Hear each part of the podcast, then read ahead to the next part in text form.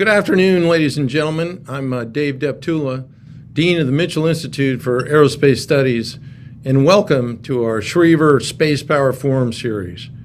Today we're pleased to have two senior National Guard leaders from two of the states that provide vital space missions and expertise for the nation. Brigadier General Steve Butow and General Mike Valle. General Butow serves as Commander, California Air National Guard. In this role, he's a primary advisor to the Adjutant General on all programs, strategic planning, and operations affecting the California Air National Guard. General Valle serves as the Assistant Adjutant General Air, Florida National Guard, and the Commander, Florida Air National Guard. He's responsible for mission readiness, ops, and coordination of the 10 Florida Air National Guard units across the state. So welcome, gentlemen, and thanks very much for making the time to join us today to discuss the critical topic of the role of the National Guard, or the role that it should have in the Space Force. So what I'd like to do is kick things off today by giving each of you an opportunity to give every one of our listeners some opening remarks on your perspectives in this regard. So General Butow, why don't you kick this thing off, and then we'll follow it up with General Valle. Absolutely, sir. I'd like to open this up by sharing a bit about my own Air Force experience as a member of the Air National Guard, and then share some insights about the space professionals who serve in the Air National Guard today. I love our Air Force. My dad joined the Air National Guard at the age of 18 and retired as a chief with 41 years of time in service. He inspired me to enter the Air Guard, which I did as an Airman First Class. I fell in love with the rescue mission, was commissioned and selected to attend undergraduate pilot training at Laughlin Air Force Base, Texas. On the first day of flight line instruction, my flight commander asked, "How many of us have graduated from the Air Force Academy?" Arms shot up. How many from ROTC, you know, arms like that, and then how many were from Guard? There were two of us in the back. He said, "I see. Well, get over it, because you're all the same now." We were all airmen. It was my first indoctrination to the full total force construct and a lesson, life lesson in inclusion. I graduated special ops school shortly after the opening salvos of Operation Desert Storm in 1991. My first of 10 expeditionary deployments was to Dhahran Air Base, where our aircrews lived in Khobar Towers, on two deployments before they were targeted by terrorists in the region, killing and injuring many of my fellow rescue brethren from the 920th Rescue Wing in 1996. I returned several times to Southwest Asia, supporting Operation Southern Watch, Operation Provide Comfort 2, and then Operation Northern Watch, where General Deptula was my commander at Incirlik Air Base, Turkey. I was a squadron DO at Al Jaber, Kuwait, when the World Trade Center was attacked on 9/11, and participated in CSAR crisis action planning for Operation Enduring Freedom at both PSAB and NES Bahrain. I returned to Incirlik in 2002 and prepped for Operation Iraqi Freedom, and wound up demonstrating ACE unexpectedly in the spring of 2003 by rapidly deploying our rescue forces, 130s to Constanta, Romania, and the H-60s pushed into the Kurdish territories of northern Iraq. In 2005, I made my first operational deployment to the CAOC as Deputy Director of the JSRC, and returned as the CENTAF Forward A3 Chief of Personnel Recovery in 2007. General Deptula was a mentor who made his way through the CAOC occasionally during those tours. I worked for 5 CFACs during combat and contingencies, and I'm very honored by the mentorship that they and other senior leaders provided me as an airman. I was never treated differently because of my Guard status. No one ever asked. I was an airman. That was that. I gained incredible experience that I brought back and applied to my Title 32 status to emergency response operations in California and the homeland. As a commander of combat forces, I presented 7 Air Force crosses and buried too many friends who sacrificed all while serving our nation. They never stopped loving our Air Force. My experience is not unique. There are countless airmen who serve honorably as guardsmen, performing missions and integrating capabilities across the domains of air, space, and cyber. They do so proudly in their communities and the service of their state and nation. For many in America, they are the face of our Air Force. The total force is a combat-proven model that has provided a surge toward capability for several decades Through the training and integration of active reserve and National Guard airmen, we train to a common standard of readiness, serving nearly every mission and Air Force Corps function, including space. It's made us the greatest Air Force on planet Earth. We should not take that for granted. Our space professionals in the Air Guard are no different. They've been providing combat capabilities in support of our Air Force for 3 decades. On average, these airmen have nearly 10 years of experience in their space career fields. One of 3 space units under my command, the 148th Space Operations Squadron, provides nearly half of the continuous combat command and control for MILSTAR and the advanced extremely high-frequency satellite constellations, our nation's most secure communication satellites that support the National Command Authority and many other critical missions. They are often recognized as the best amongst the best and trusted stewards of this strategic capability. Our space airmen and the Air National Guard apply their expertise to innovate new capabilities used to detect and monitor wildfires, track first responders, and improve situational awareness for incident commanders. They are silent professionals whose contributions have been marginalized by unnamed critics within our bureaucracy. Their story is more compelling and deserving of recognition. An airman in one of my other space units, Second Lieutenant Roy Davis, was recently selected as the Space Operation Command's Company Grade Officer of the Year. This guardsman has been serving alongside guardians of the 7th Space Warning Squadron, providing early warning for missile defense at Beale Air Force Base, California, and has done so with distinction. As we speak, there are activated Air National Guard airmen currently deployed or stationed overseas, providing critical space capabilities in support of EUCOM, AFRICOM, and INDOPACOM. They do so not knowing their fate going into this next fiscal year.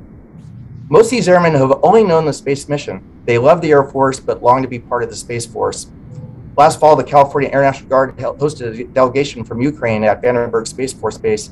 Ukraine has been California's state partner since 1993.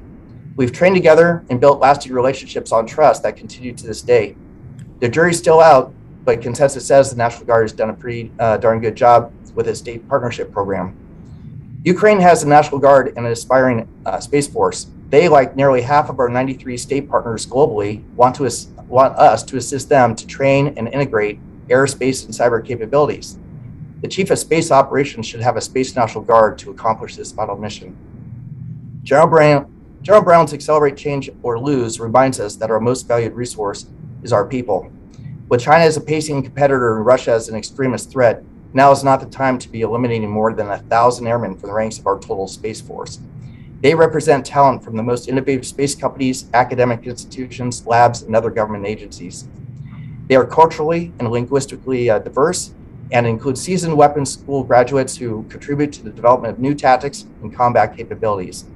They are part of General Raymond's most valued resource as well, our nation's guardians. It will take years and precious resources to reconstitute lost space combat and support capabilities if the Space National Guard does not occur. Conversely, it is rather effortless to establish the Space National Guard and reunite these guardians with their peers in the Space Force. Secretary Kendall has challenged us to be ready and focused on enduring competition with China. In order to do so, we should follow sound doctrinal principles that assure unity of command and unity of effort are retained by establishing the Space National Guard as a component of the total Space Force. In other words, one mission, one commander. Thank you. Hey, that's great. Mike, over to you. Hey, thank you, General Deptula, and I want to thank the Mitchell Institute for Aerospace Studies for the important work that you all do in furthering the education awareness of critical space topics such as this one. And thank you for having me as a guest speaker today. Let me start with a quick disclaimer that I'm here today as a state employee of the Florida Air National Guard in a Title 32 status. I am not representing the administration's position in the establishment of the Space National Guard. This is important because our active duty and fellow Title 10 National Guard members have been directed to support the administration. So I'm solely a state employee of the Florida National Guard. I've been fortunate to have been in the Air National Guard from day one, almost 37 years ago. Currently, I'm part-time working the NORAD mission. However, I did the NORAD mission for 27 years. To me, there's not a more important mission than defending our country. Today, the preponderance of forces defending our homeland 24/7 are members of the Air National Guard, along with the Army National Guard in the National Capital Region. However, while supporting the federal mission of Homeland Defense on a full-time status, on different occasions I had the opportunity throughout those years to also support my state in multiple disasters, hurricanes, wildfires, pandemic response, and also travel to other states to support. That, ladies and gentlemen, is what space professionals in the Air National Guard do today, and can continue to do so if we establish a Space National Guard. They can conduct and do the mission while being available to support our state and our country.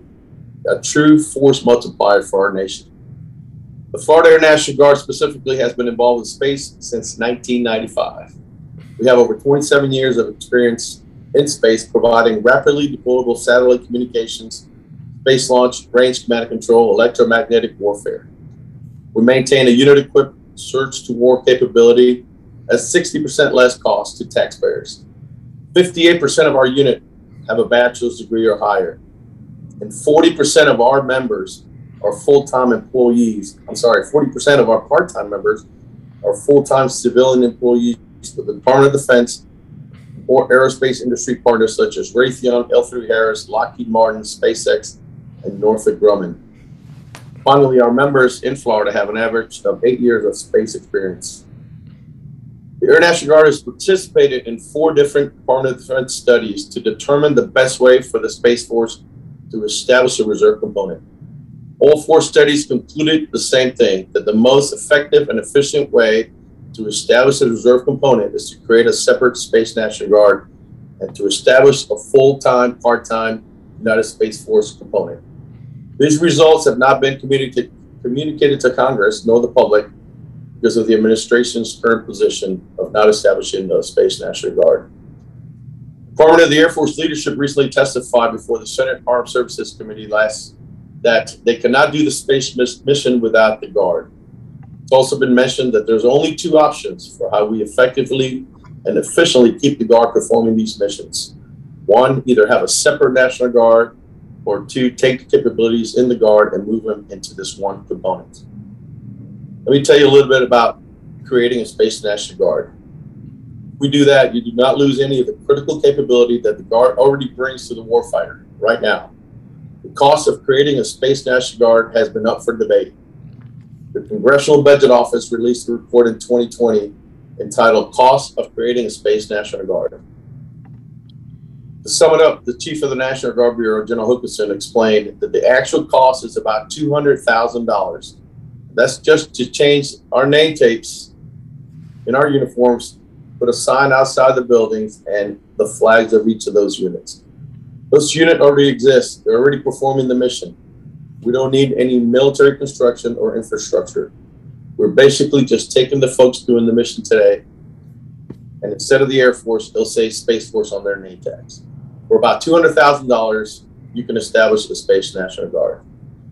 If we move those space missions and those personnel performed by the Air National Guard into the Space Force single component, then the Space Force will incur significant costs and, more importantly, a degradation of space capabilities.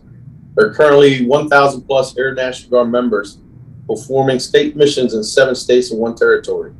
These airmen will remain in the Guard and reassigned to viable Air Force missions within our states. Current personnel, operations, and maintenance and basic work costs for these missions is approximately $70 million per year, and the United States Air Force support costs of approximately $33 million per year. There will also be one-time military construction costs up to $500 million and one-time training and readiness costs of $72 million. To establish this single component. Also, the Space Force will have to train their new guardians and build new facilities to house them and their equipment. So all in all, the single component will cost above $600 million to establish versus $600 million versus $200,000 to create a National Guard. In closing, there will also be a capability loss while transitioning those missions to the U.S. Space Force single component. We've polled about 1,000 of our National Guard members work in space today, and over 90% said they would not transfer out of the Guard into the Space Force single component. Therefore, we will decrement our warfighting readiness up to 42 months to train new Guardians and 7 to 10 years to regain the expertise that currently resides in existing Air National Guard units like the one I have in Florida. In closing, having only two viable options, it is clear that creating the Space National Guard is the only effective and efficient one for the American people and the Department of Defense, and the only option that will allow the Space Force to maintain its current space capabilities. Thank you, sir. Well, look, thank you both very much for those opening remarks. And what I'd like to do now is ask you all a couple of questions to dig down deeper into some of these topics before we open it up to the audience for Q&A. So both of you kind of touched on this one, but one of you mentioned that the debate over whether or not to establish a Space National Guard actually goes back before the establishment of the Space Force in 2019. As you mentioned, the Guards performed vital space missions since the early 1990s. And our senior space leaders have said that the Guard's vital to the mission of the Space Force, yet there seems to be this opposition in the administration to establish a Space Guard. Specifically, civilians in the OMB, National Security Council staff, and inside OSD. So could you succinctly give us your perspectives on why the Guard should continue in the space mission as the reserve component of the Space Force? I can lead off by quoting another mentor, retired General John Hyten, who, when asked the same question, said, "Well, because it's already been built, just turn it on." As I mentioned, and Mike validated, this is capability that already exists. We're using it. The operational employments with everything going on in UCOM, the need is only grown. It's not reducing. So I think part of this, we're so woven into the fabric of the Air Force that maybe it's not as obvious to those outside of the military. And that's a good thing, but it's a horrible thing when we come to decisions like this that are mainly made on spreadsheets, not necessarily with all the capabilities in mind. The National Guard, since its inception, we're talking about 1636.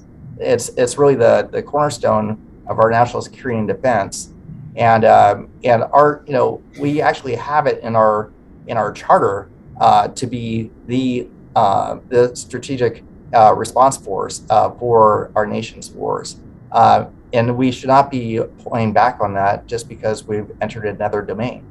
The domain of space. Space is the glue that ties everything together, and that's going to be more apparent in the decades that come, as the Space Force really achieves its full operational maturity. And we need airmen of all flavors and guardians who know how to integrate and bring those capabilities back to the warfighter, not just at the strategic level.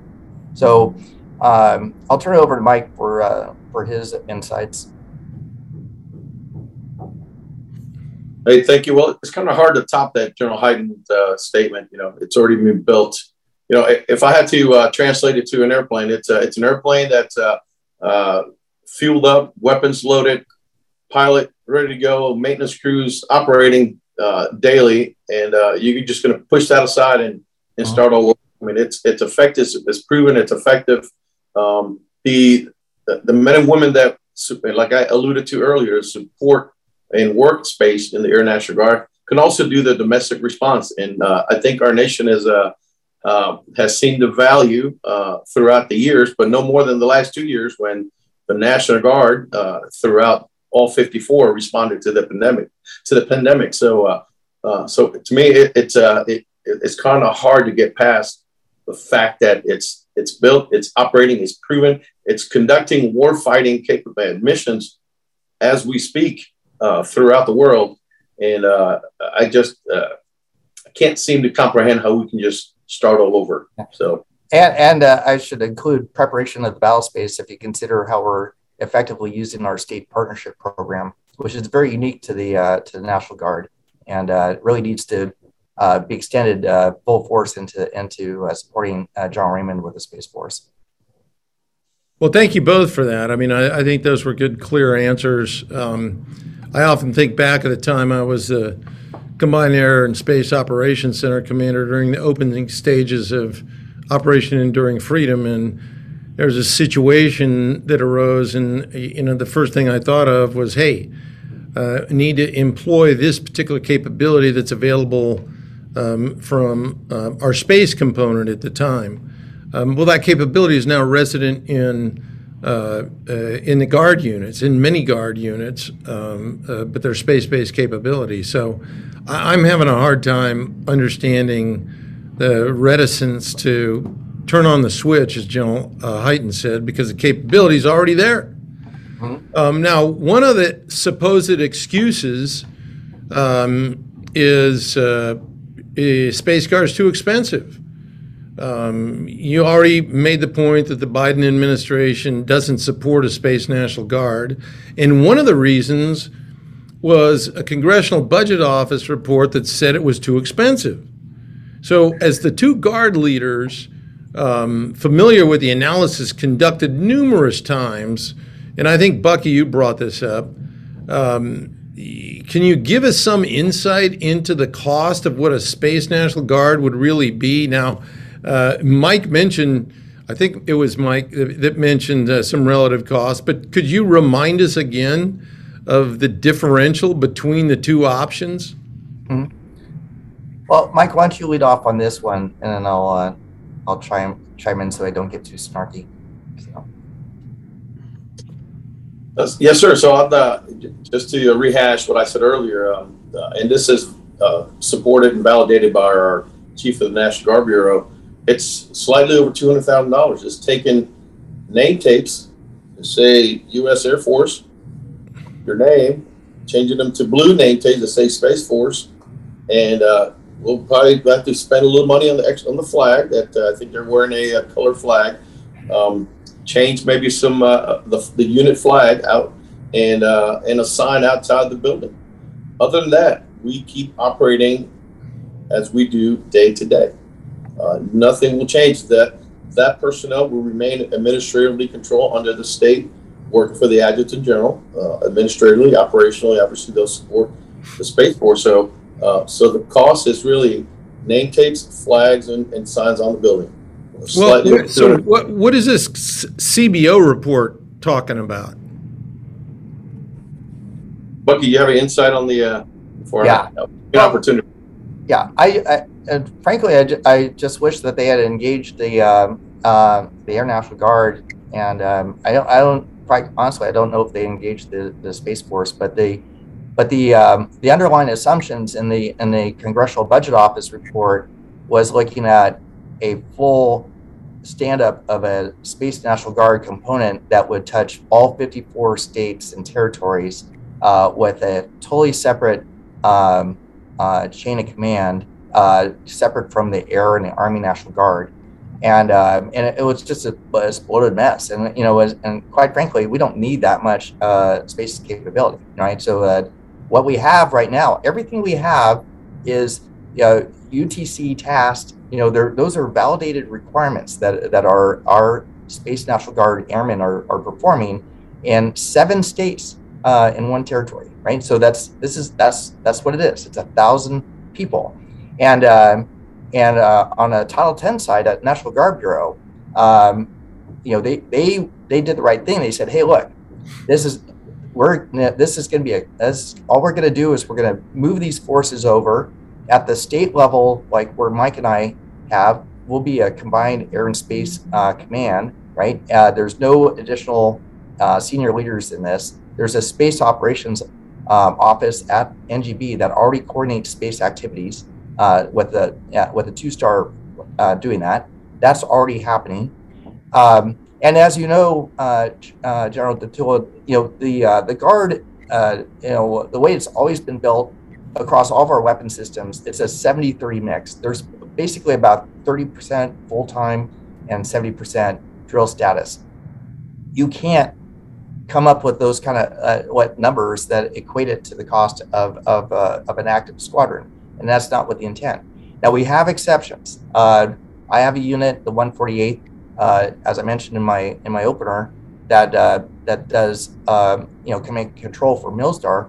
That is a 24/7, 365 operation. But those costs are clearly established. We've been doing it for 24 years. And I'm concerned because there's hidden costs. The hidden costs are if you just put all this on to the active Space Force component, who's trying to posture for future mission areas. 1,000 people is quite a chunk of their operational capacity from Guardians. Who's looked at those costs? So I think it was. I'm going to say that the CBO was a quick look, an estimate that was done with a couple of models, but not a lot of information. I bet you that they would be chomping at the bit to take a fresh look at that, given what the proposal that's already been agreed to between the active and the National Guard personnel involved.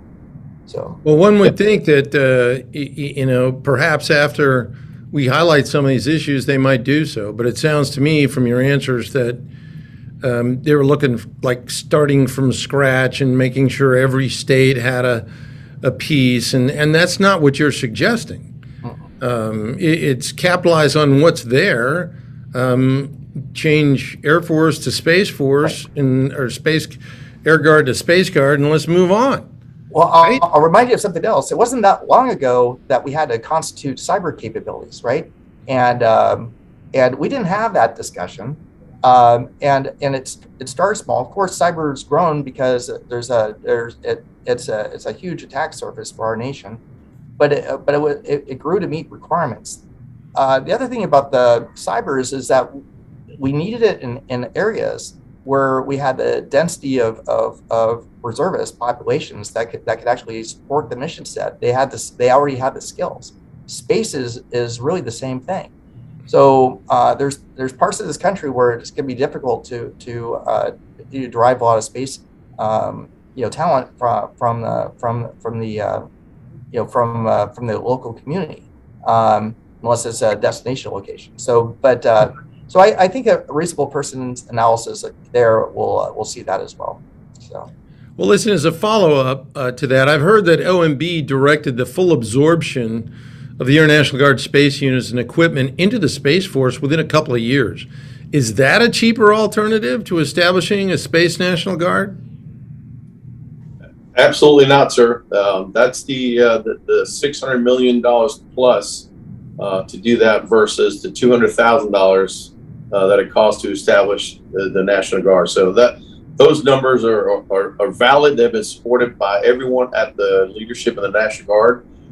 So absorbing it will be again $600 to $700 million in everything I previously mentioned, to include retraining and as an operator too, an important piece is losing that. War readiness, the readiness factor that we provide. It'll take 7 to 10 years to train new Guardians to get them up to speed to where we as the Air National Guard are right now. So and it kind of undercuts the whole purpose, and it was not the purpose, but it's the advantage that accrues to the whole Guard model in the first place. And some of these folks that are. It's pretty incredible to me, some of the rationale that folks are coming up with, as opposed to ignoring the obvious solution that's right there clearly in front of them. But I digress. Here's another one for you. This is rather simplistic, but given the perceptions out there about keeping bureaucracy to a minimum with the creation of the Space Force in the first place, one of the options that the Senate floated last year was the renaming of the Air National Guard into the Air and Space National Guard. Is this a good idea? And if so, why? And if not, why not? I'll lead off on that. It's a new idea, but what it does is that it fails to recognize the way that we operate. You know, we are creatures of doctrine, and doctrine comes from lessons learned in the battle space. I ended my opener talking about unity of command, unity of effort. These are very important concepts. You know, sir, as a commander, if you don't own it, you don't control it. How can you rely on it, right? And somebody else is going to have a higher priority for that capability. It's unfair to create the Space Force and then tie the arm behind the Chief of Space Operations back because you give them less than a full complement of capability when we talk about a total Space Force. I'm a big supporter of these initiatives to bring in other part-time talent and things, have rotational people come in from industry. That's awesome. You know, we should be doing the same thing. We actually do in a state capacity because we have flexibility to do that under the initial militia construct. But when it comes to actual warfighting capability and closing the door to seasoned professionals who are actually doing it right now, you know, how do you transition that? I mean, it's just like we're not going to like redeploy these people back, leave the equipment in place, and hope that we have a force. The estimates are it will take 42 months to train, guardians, active duty guardians, to take over these responsibilities. That's not, you know, if you look at where we are, there's a lot of the two front war. 1939 things with what's going on in Europe and in the Pacific. This is not a time when we should be making that kind of wild reductions to our combat capability. CQ Brown reminds us that the weapon systems don't just operate themselves. You know, you have to have professional airmen and guardians to make the mission happen. That's it. You know, you can't balance that on a spreadsheet. Sorry, it doesn't happen. Hey, sir, you know, the impact, I'll make a few points, is think about the readiness standards and compliance, navigating through two separate services. Increased complication in budgeting, funding execution, personnel management. You know, it's counter to the stated intent of the CSO, which is service aligned forces with a singular focus on space warfighting. Completely contrary to that. Competition for resources, priorities, you know, within one organization is heavily weighted towards the Air Force and Space Force priorities. You know, the misalignment will remain between the Air National Guard and subordinate space forces. It's not an accurate representation of forces. It doesn't really do anything. But anyway, it is not a good idea to rename the Airspace National Guard. Okay, well, thanks for that, Mike. And you some of what you just said kind of fits into what I think your response is going to be to this next question, and that's that there's another thought out there that's been promoted, and that's just to keep things as they are, with the lion's share of the Guard's space capabilities and personnel in the Air National Guard, and not create a new Space National Guard. Wouldn't keeping the status quo be sufficient to address the mission needs of the Space Force and combatant commanders? And if not, what are some of the disconnects? And you already mentioned a couple of them. I did, sir, and I'd like to state it as such that our Air National Guard space professionals will still be orphaned. They are, you know, working operationally for the Space Force while remaining in the Air National Guard, and all the previous points that I mentioned will apply. Personal readiness will diminish due to growing disconnects across the Space Force and the Air National Guard. Increased bureaucracy and man hours. You know, funding for Air National Guard space units require significant workarounds. We have to now work with Headquarters Air Force and Headquarters Space Force, the National Guard Bureau, and personnel deployments, you know, to meet Space Force wartime requirements currently have an impact and delay due to cross-service process issues.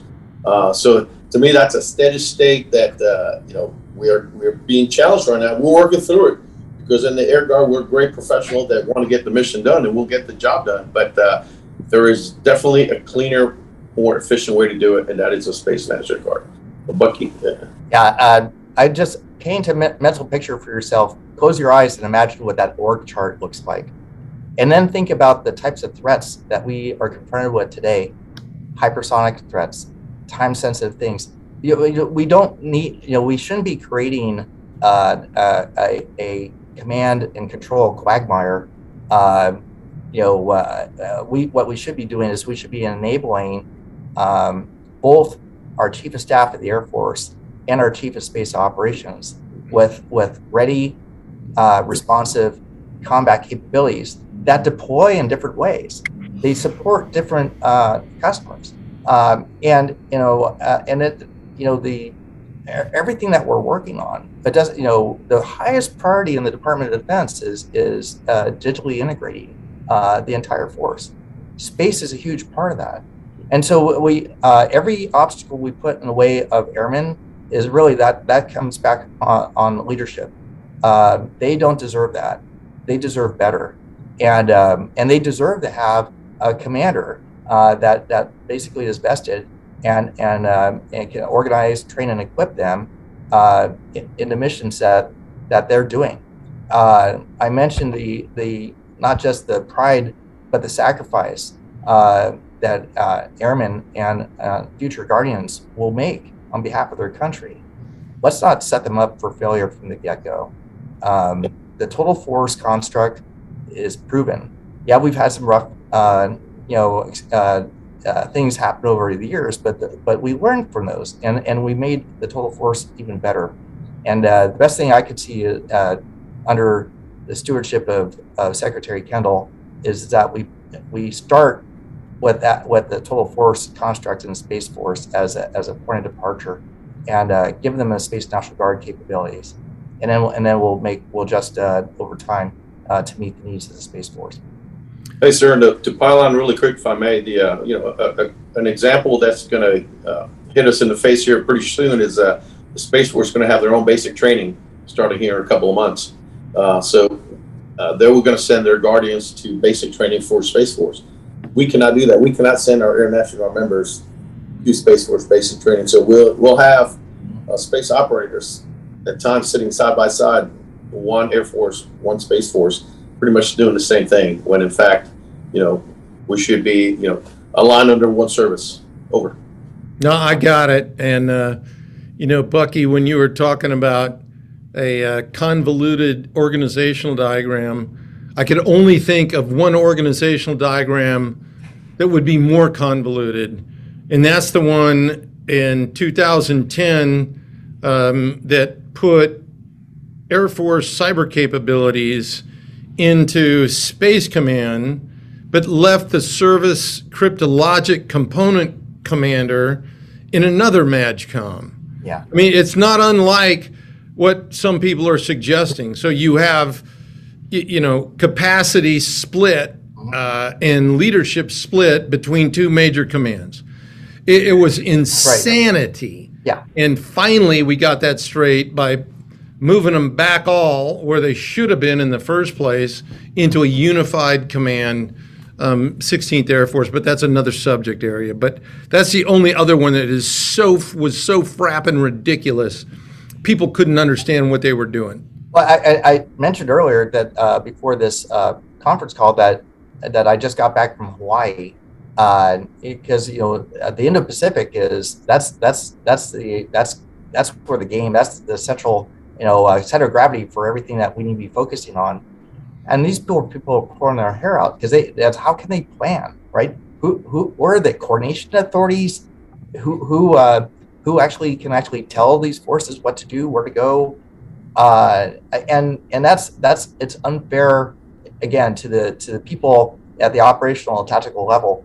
We're going to have to perform with some agility in a decentralized C2 environment. We don't need to pile this on anymore, and at the same time, I think in fairness, the administration, Congress, they should hold us accountable to the remarks that we're making, and say, look, this. You say, well, let's go do this, and this, better not be some sort of roundabout play to to do something different. I don't think we need that, because the reality is that we have the best leadership in the active guard and reserve out there, and they're going to work together. They just need a little guidance, from leadership. Okay, let's kind of. I want to get through this next question here before we move it to the audience, but. Let's move from the federal level to the state level, because some have questioned why the states need space forces in the first place. So what's the rationale for that? And wouldn't it be better to move all the space forces into a Title 10 only organization? Mike, why don't you go for that one first? So we remain, the National Guard remains our primary combat reserve component. We're federally trained to meet the nation's warfighting demands, and I want to focus on the dual status capability that we can use at state and federal level. We do it in every other warfighting domain across the spectrum. It's a proven method. It's been validated. We continue to do it. To say that the states need missions, why do states need space missions? It's obviously to sustain our warfighting capability and that surge to war capability that our nation needs. And again, use those dual role, the Air Force talks about multi-capable airmen. Well, I would challenge anyone to find more multi-capable airmen than in the Air National Guard or the Army National Guard for that matter. So.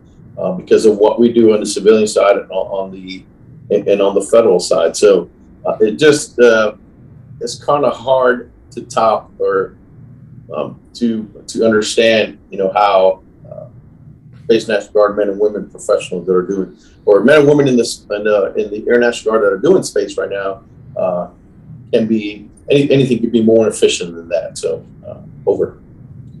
Yeah. So. So let's have a little just a glimpse. I'm going to brag for just a second. So I have 5 wings, right? And the 144th Fighter Wing sustains 24/7, 365 air sovereignty alert for the West Coast of the United States, and they do that in a Title 10 status operationally, but they're still doing Title 32 missions. It's a wing, and it's got a lot of resource. And they also supported a recent exercise up in Alaska, where they're honing skills for the future fight. My rescue wing, normally Title 32, they just went on this last weekend and did a long range over water rescue. They specialized in that because we're on the Pacific Rim. We are relevant by geography. These units are there. They're combat capable.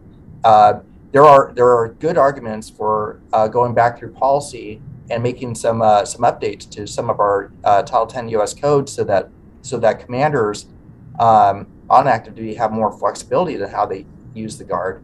That was evident with our rapid response to support the commander of UCOM with the Ukraine crisis. So these things are can be. I have 5,000. Airmen and future guardians in my state Air National Guard, and they're not running up a Title 10 bill every day, but they're training in Title 32 status.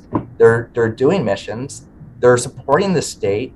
But then if not space, then why do I need fighters? Why do I need rescue? Why do I need MQ-9s? Why do I need cyber? Why California is the 5th largest economy on planet Earth, so maybe I don't need any of that stuff. Well, what you're doing now, the military already is 1% of the population, and we're going to cut that back and make it so it's a fraction of a percent of the population. When we have two, crazy autocrats who are staring down and want to define the global power structure, this is not the time to be having these kind of irrational conversations. Actually, it's not rational, and I would invite anybody to come out any day of the week and see these airmen in action and what they accomplish. They love the Air Force. They love the Space Force. It's cruel and unusual to tell these guardians that they can't do the mission that they love for the nation that they love, right? And we are the United States after all. So, listen, let me jump in there and just suggest that it undermines the whole concept of citizen warrior. I will just add to your, look, I was never in the Guard, but I'm a huge fan, because part of what the Guard does is tie our nation's defense to all of the states, okay? Because there are states out there that don't have active duty bases. Yeah. And it is that interlocutor, if you will, between the American citizenry and the defense of the nation that is one element that not too many people talk about very much. But to get rid of the Space Guard, but defer to Guard elements in the other domains, simply undercuts and doesn't realize a unique way that, as you mentioned, Bucky, Americans have and want to have to participate and contribute to their own defense. That's right. Anyway, I digress. This gets a bit emotional, but it's an extraordinarily important subject area and point. So what we're going to do now is open the session to questions from the audience. And as a reminder to our listeners, although I see some old hats in here, you can participate in the Q&A by using the raise hand function on your device. And then when I call on you, please unmute your mic and then state your name and affiliation. And you can also submit a question in writing using the Q&A function. And we already have a couple of those, and not seeing any hands jumping up. Come on, Sandra, don't be bashful. Let me turn and offer you one from Pam Powers. And Pam asks, will the CBO doing another score that focuses on just the 7 states and 1 territory who are already involved in space operations rather than all the 50 states? Seems like a logical question. What do you all have to say? Well, I think the first thing that should happen is, there's the National Defense Authorization Act. There's language specifically requested these reports from the department, and I think those reports will provide that data. Remember, this is not a new idea. Most of this analysis was done ahead of time, and if there are legislative leaders believe that another congressional audit is required, and then so be it. You asked earlier about status quo and whether we could preserve this. It's not functional, but we can't. We could preserve this, but guess what? This is not going away. I mean, this is every those of us who are responsible for these airmen and future guardians will keep this on the legislative plate as long as necessary to get this done. Why? Because we care for our nation, and this is it's the wrong decision at the wrong time. So we fully participate in whatever's required to make sure that everybody's comfortable with the numbers. Hey, sir, and it is my understanding that members of Congress have asked multiple times the CBO to rescore, and they have not done it. So, so the answer to that question is hard, because even the initial report, the Air Force nor the National Guard were consulted. They've all asked, all members of Congress that have asked for it, they have refused to rescore the report. Over. Okay, thank you. Here's a bit of a related question from Chris Smith. Would there be an additional staff cost? He's thinking of a duplication of the existing NGBA staff, or would there be synergies that you might capitalize, as is the current Space Force staff with Department of the Air Force functions? Well, I'll lead off on that. So a lot of thought's gone into this. As I said, most of this force structure already exists, and we already have a Space Operations Office at the National Guard Bureau, and that's important because when you're Title 32, the National Guard Bureau is basically our gateway to Title 10. So we have people in the Pentagon that are responsible for coordinating and tasking these space capabilities. And so that already exists. The unit structure already exists. And in states, certainly like California, where we have multiple units, we'll have one or two people in our air staff that will basically help support. But it's we're already functioning this way. Now all this, we're functioning like a Space National Guard within the Air National Guard, and the only thing is that the guys like me retain the operational control of the force, and that's fine. We've done this before in different mission areas. This is not going to be a problem here, but eventually, it is going to be important, and I think this is where the plan for the Space Force having flexibility to rotate people in and out. I told you about all the things that I did, mostly in an active duty status, developing as a future leader in both joint and staff assignments, supporting combat air forces. We need that to make sure that our guardians can make a career and develop and be future commanders of their forces, whether it's at the squadron or the Delta or at the NGBSO level. So the career continuity is important, but they can just most of our Space National Guard forces are co-located conveniently with our Space Force counterparts. So some of that would be very easy to accomplish. And sir, I have just to give you a little vignette, I have my space unit. It's down at Cape Canaveral. And I'm not like Bucky. I don't have five wings in my state. I only have one. And it's headquartered at Jacksonville. So the full-time professionals at Cape Canaveral, receive post-space support for a very myriad of things. This part-time space professionals, we'll send our doctors, our personnelists to help down at Cape Canaveral, just like we have other GSUs, geographically separate units. If we turn the switch on and we become the Space National Guard, we would do it just the same. Mm-hmm.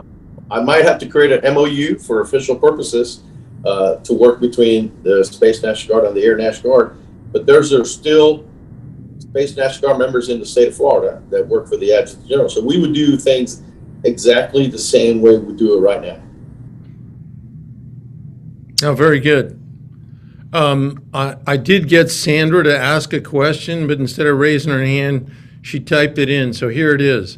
The Department of the Air Force submitted their report on April 1st, and it does not recommend a Space National Guard. Do you know if the Department of the Air Force is working on another study in response to congressional pushback from the first report? Thanks much. Sir, from my end, I do not know. Yeah, Bucky? I don't have any further information about that other than it was probably submitted based on the underlying assumptions from CBO, and also from administration direction.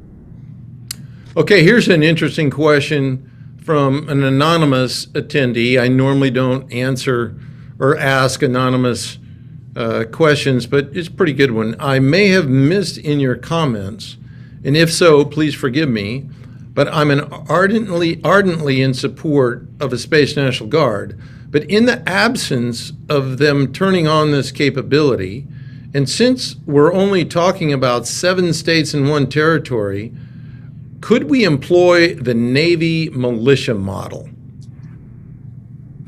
So we actually have a Navy militia in California, and so I'm aware of this. And for those unacquainted, this is like really cool. So before World War I, the Navy was was actually fairly small. And when World War I started, the active component, the Navy, basically activated all of the state naval militias, including from California, Massachusetts, New York, other states that had them. And they started doing combat training capability deployed during World War I. And at the end of World War I, they constituted the Naval Reserve and transferred that capability into the Naval Reserve. The naval militia still exists in states like California, but the authority is basically, it's interesting. It's like a Title 10 authority, and you can actually do both. Now there's some trade-offs with it, of course, but they still report to the governor, which is amazing. So, but you know, these are more difficult challenges because they're such a departure from what the Air Force and the Department of the Air Force is used to. So I wouldn't recommend going down that path. Nope. Mike, you want to add anything? Well, sir, I don't have a Navy militia in our state, but I would highly oppose going down that road. Over. Yeah, I know. I mean, part of that. I mean, it's an interesting question, but the fact of the matter is, and what you all have reiterated today is, look, this capability already exists. Change the patches, change the names, and let's get on with business.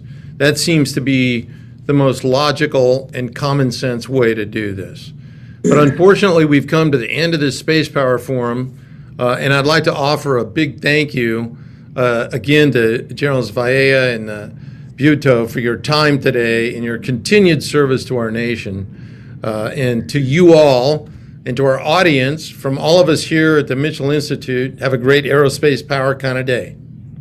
Thank you.